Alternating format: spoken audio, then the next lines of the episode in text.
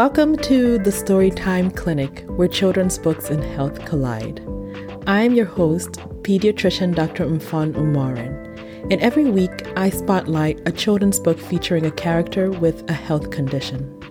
My goal is to inspire conversations that will help all of us better understand and support kids with health conditions.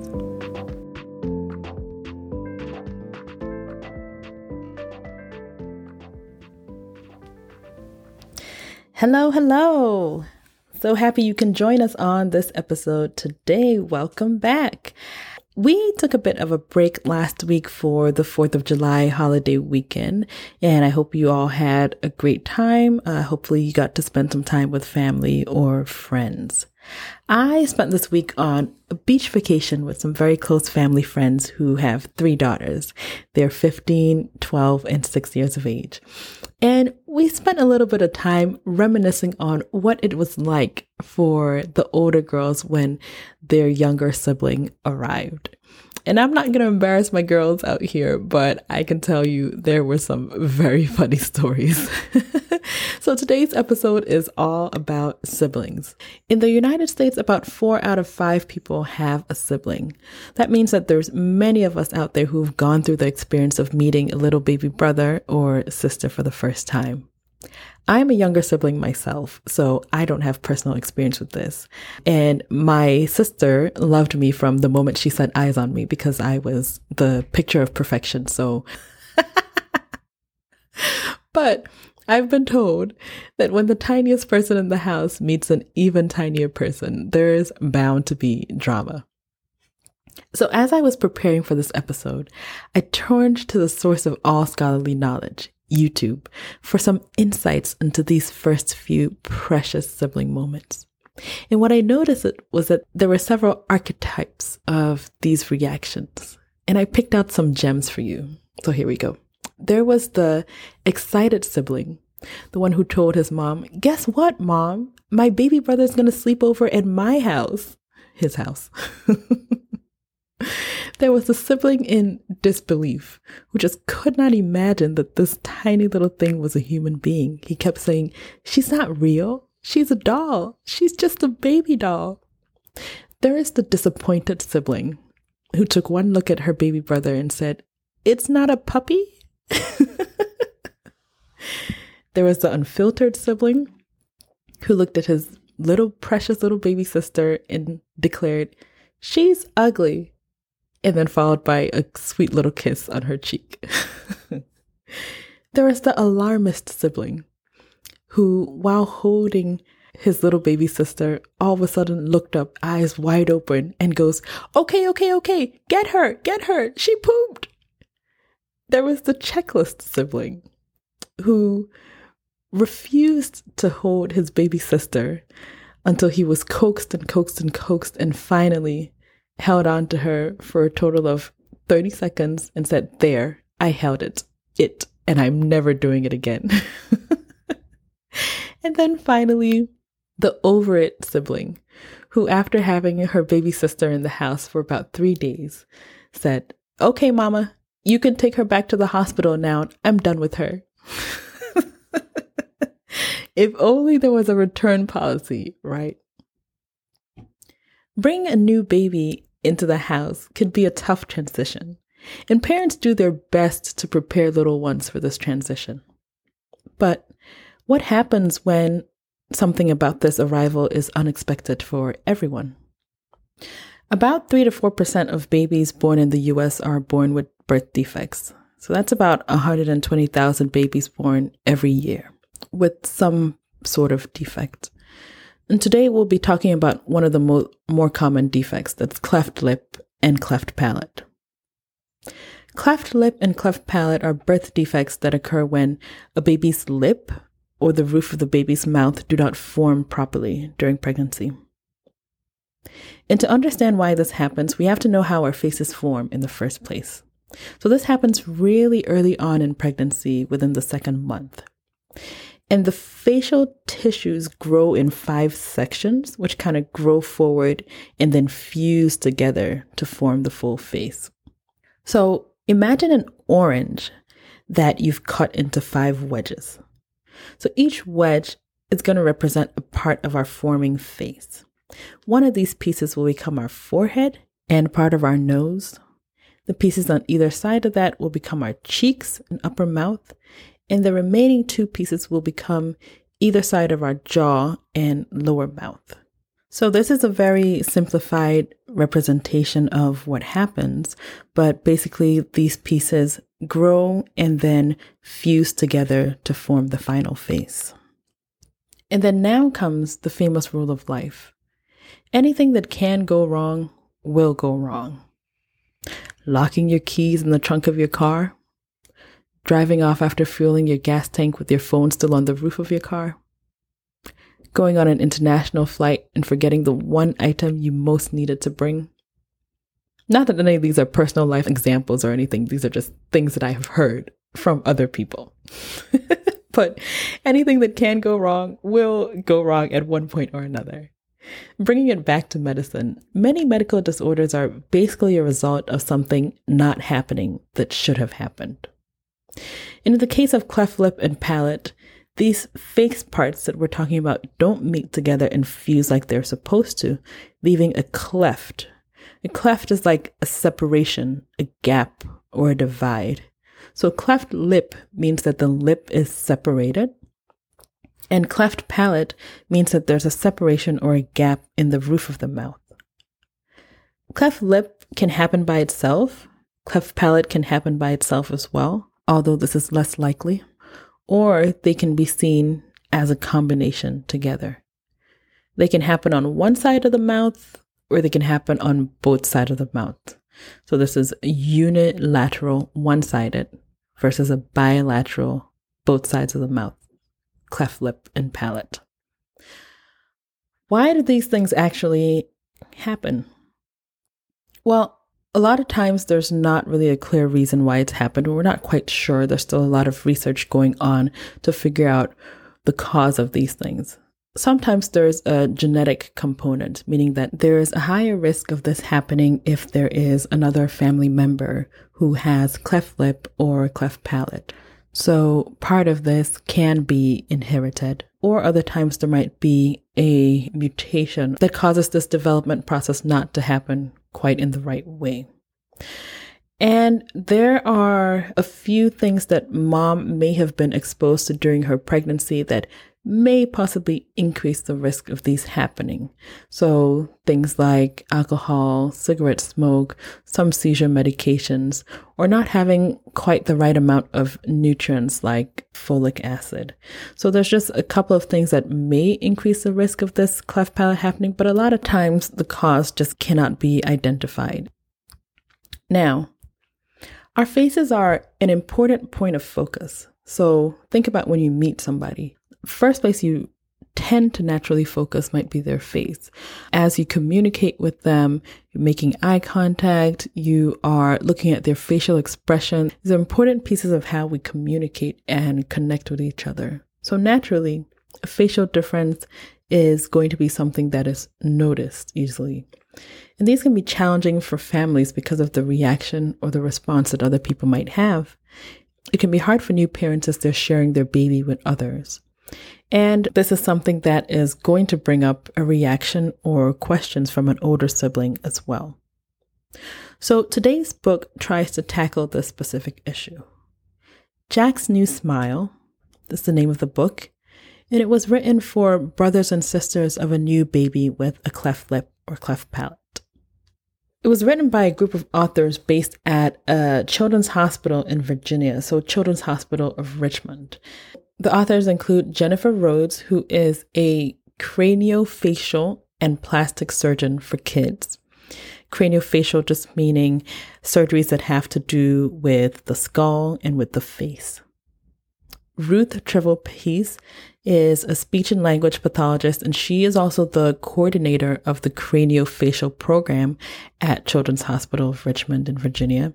And then Suzanne West is a nurse practitioner who also works within the craniofacial care program there. So these group of authors are very experienced and very well versed in the care of children with cleft lip and cleft palate. And so that kind of gives them some of that experience that they were able to tie into this book. So it's a cute little picture book um, written for, let's say, age groups anywhere from three to eight years. But this is a book that can be read to a child. And so that age group is really flexible and it can be used as well to start conversations with older children. So it's written from the perspective of Jack's older sister, who's welcoming him home from the hospital. And the illustrations in this book are really great, so the reader can see that Jack has a gap in his upper lip, that is the cleft lip. He also has a hole in the roof of his mouth, which is the cleft palate. So he has both a cleft lip and a cleft palate. Jack's sister is naturally curious about the fact that Jack's mouth looks different, and the book offers a way to explain things simply to a sibling. His lip didn't grow together while he was in mom's belly. And in a simple manner, the book also introduces some of the problems that can come with cleft palate. So Jack's sister notices that Jack burps milk through his nose when he's feeding, which his sister thinks, ew, that's gross. But feeding difficulties are an important issue for babies with cleft palate, particularly. So remember that cleft palate is kind of a hole in the roof of the mouth. And so the mouth actually ends up kind of being connected into the nose or into a nostril. Typically, the way that babies get milk from a breast or from a bottle, it requires them to create a bit of suction so that they're able to pull and kind of help the milk flow from the breast or from the bottle. So having a cleft palate, having that open area at the top of the mouth makes it difficult to create that suction. So most babies are not going to be able to breastfeed with this, and most of them are going to need to use a special type of bottle to feed.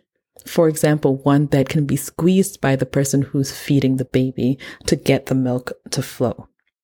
So, feeding is one issue that needs to be closely monitored for children with cleft lip and cleft palate. So, this may involve having a nutritionist monitoring the child's growth and providing some guidance for the parents. And it may also involve a, a speech therapist, despite the name, speech therapists also help with feeding and swallowing issues and things like that. So, again, they can also be a helpful resource to the parents. And what are some of the other problems that can arise? So, the movement of our lips and of the roof of our mouth are very important in the way that our speech sounds. So, a cleft palate might make a child sound different and sometimes difficult to understand. Some children with cleft palate can also have their gums affected. And so this can cause dental problems, so issues with how their teeth grow. So they might need some help from an orthodontist. These kids are also more likely to have ear infections and possibly have hearing problems as well because of the natural connection that we have between our ears and our mouths, which can also be affected in kids with cleft palate. So, hearing tests might be a part of their routine care as well. So, these are all the kinds of things that we need to keep track of. Very importantly, as we talked about, there is also the issue of cosmetics, so the appearance of the face.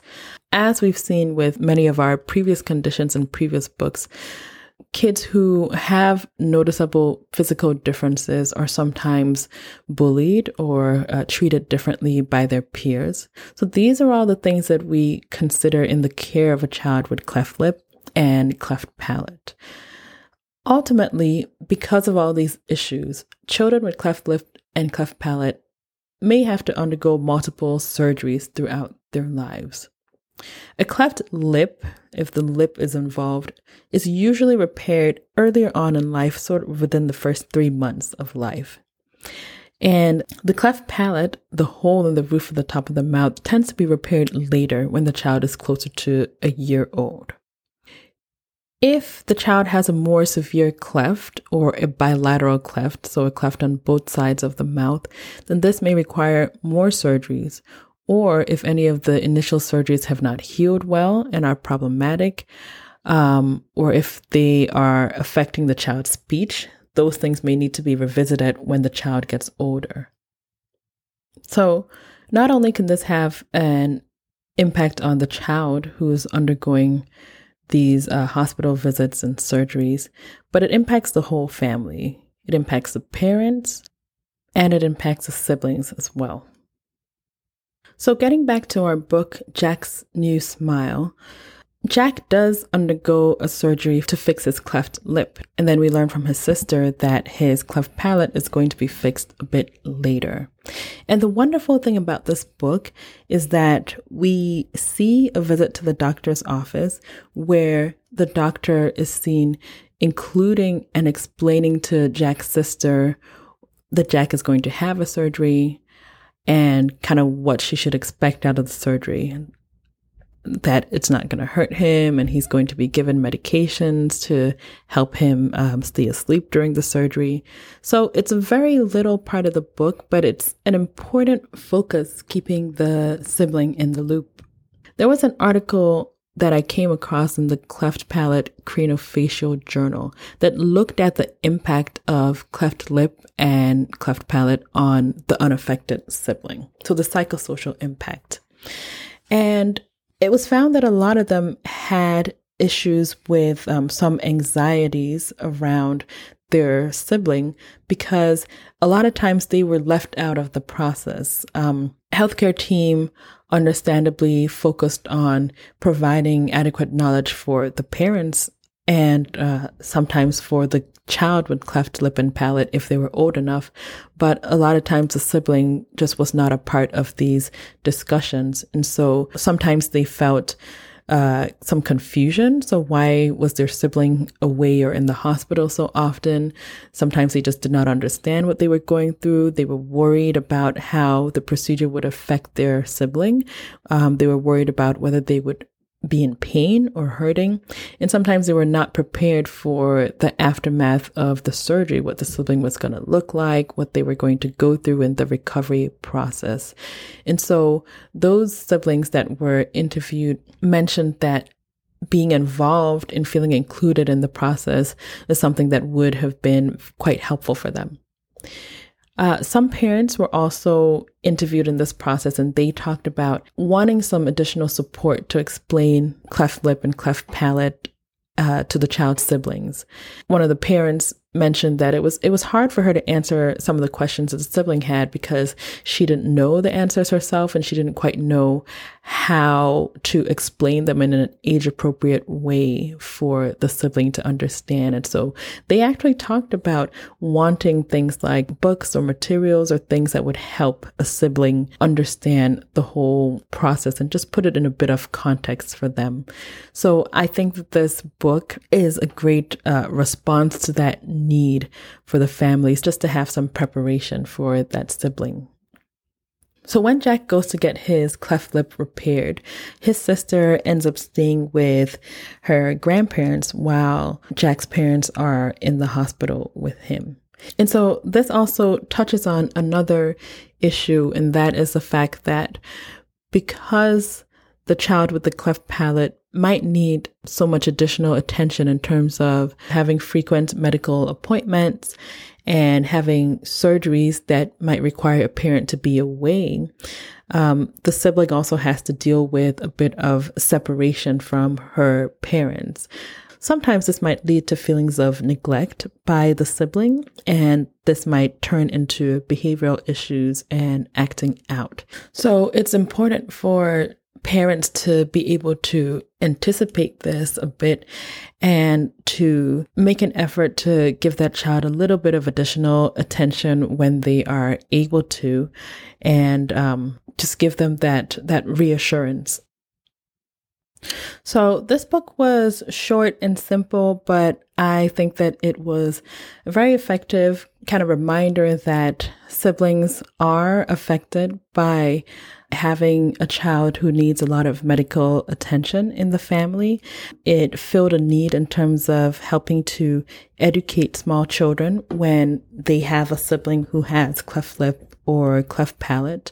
There is also some additional helpful information in the back of the book, just a, a page um, that gives a little bit more in depth information for a parent or family member or somebody to have an overview of some of the difficulties that come along with cleft lip and cleft palate and kind of what to expect for the child, as well as some links to some additional resources such as the Cleft uh, Palate Foundation.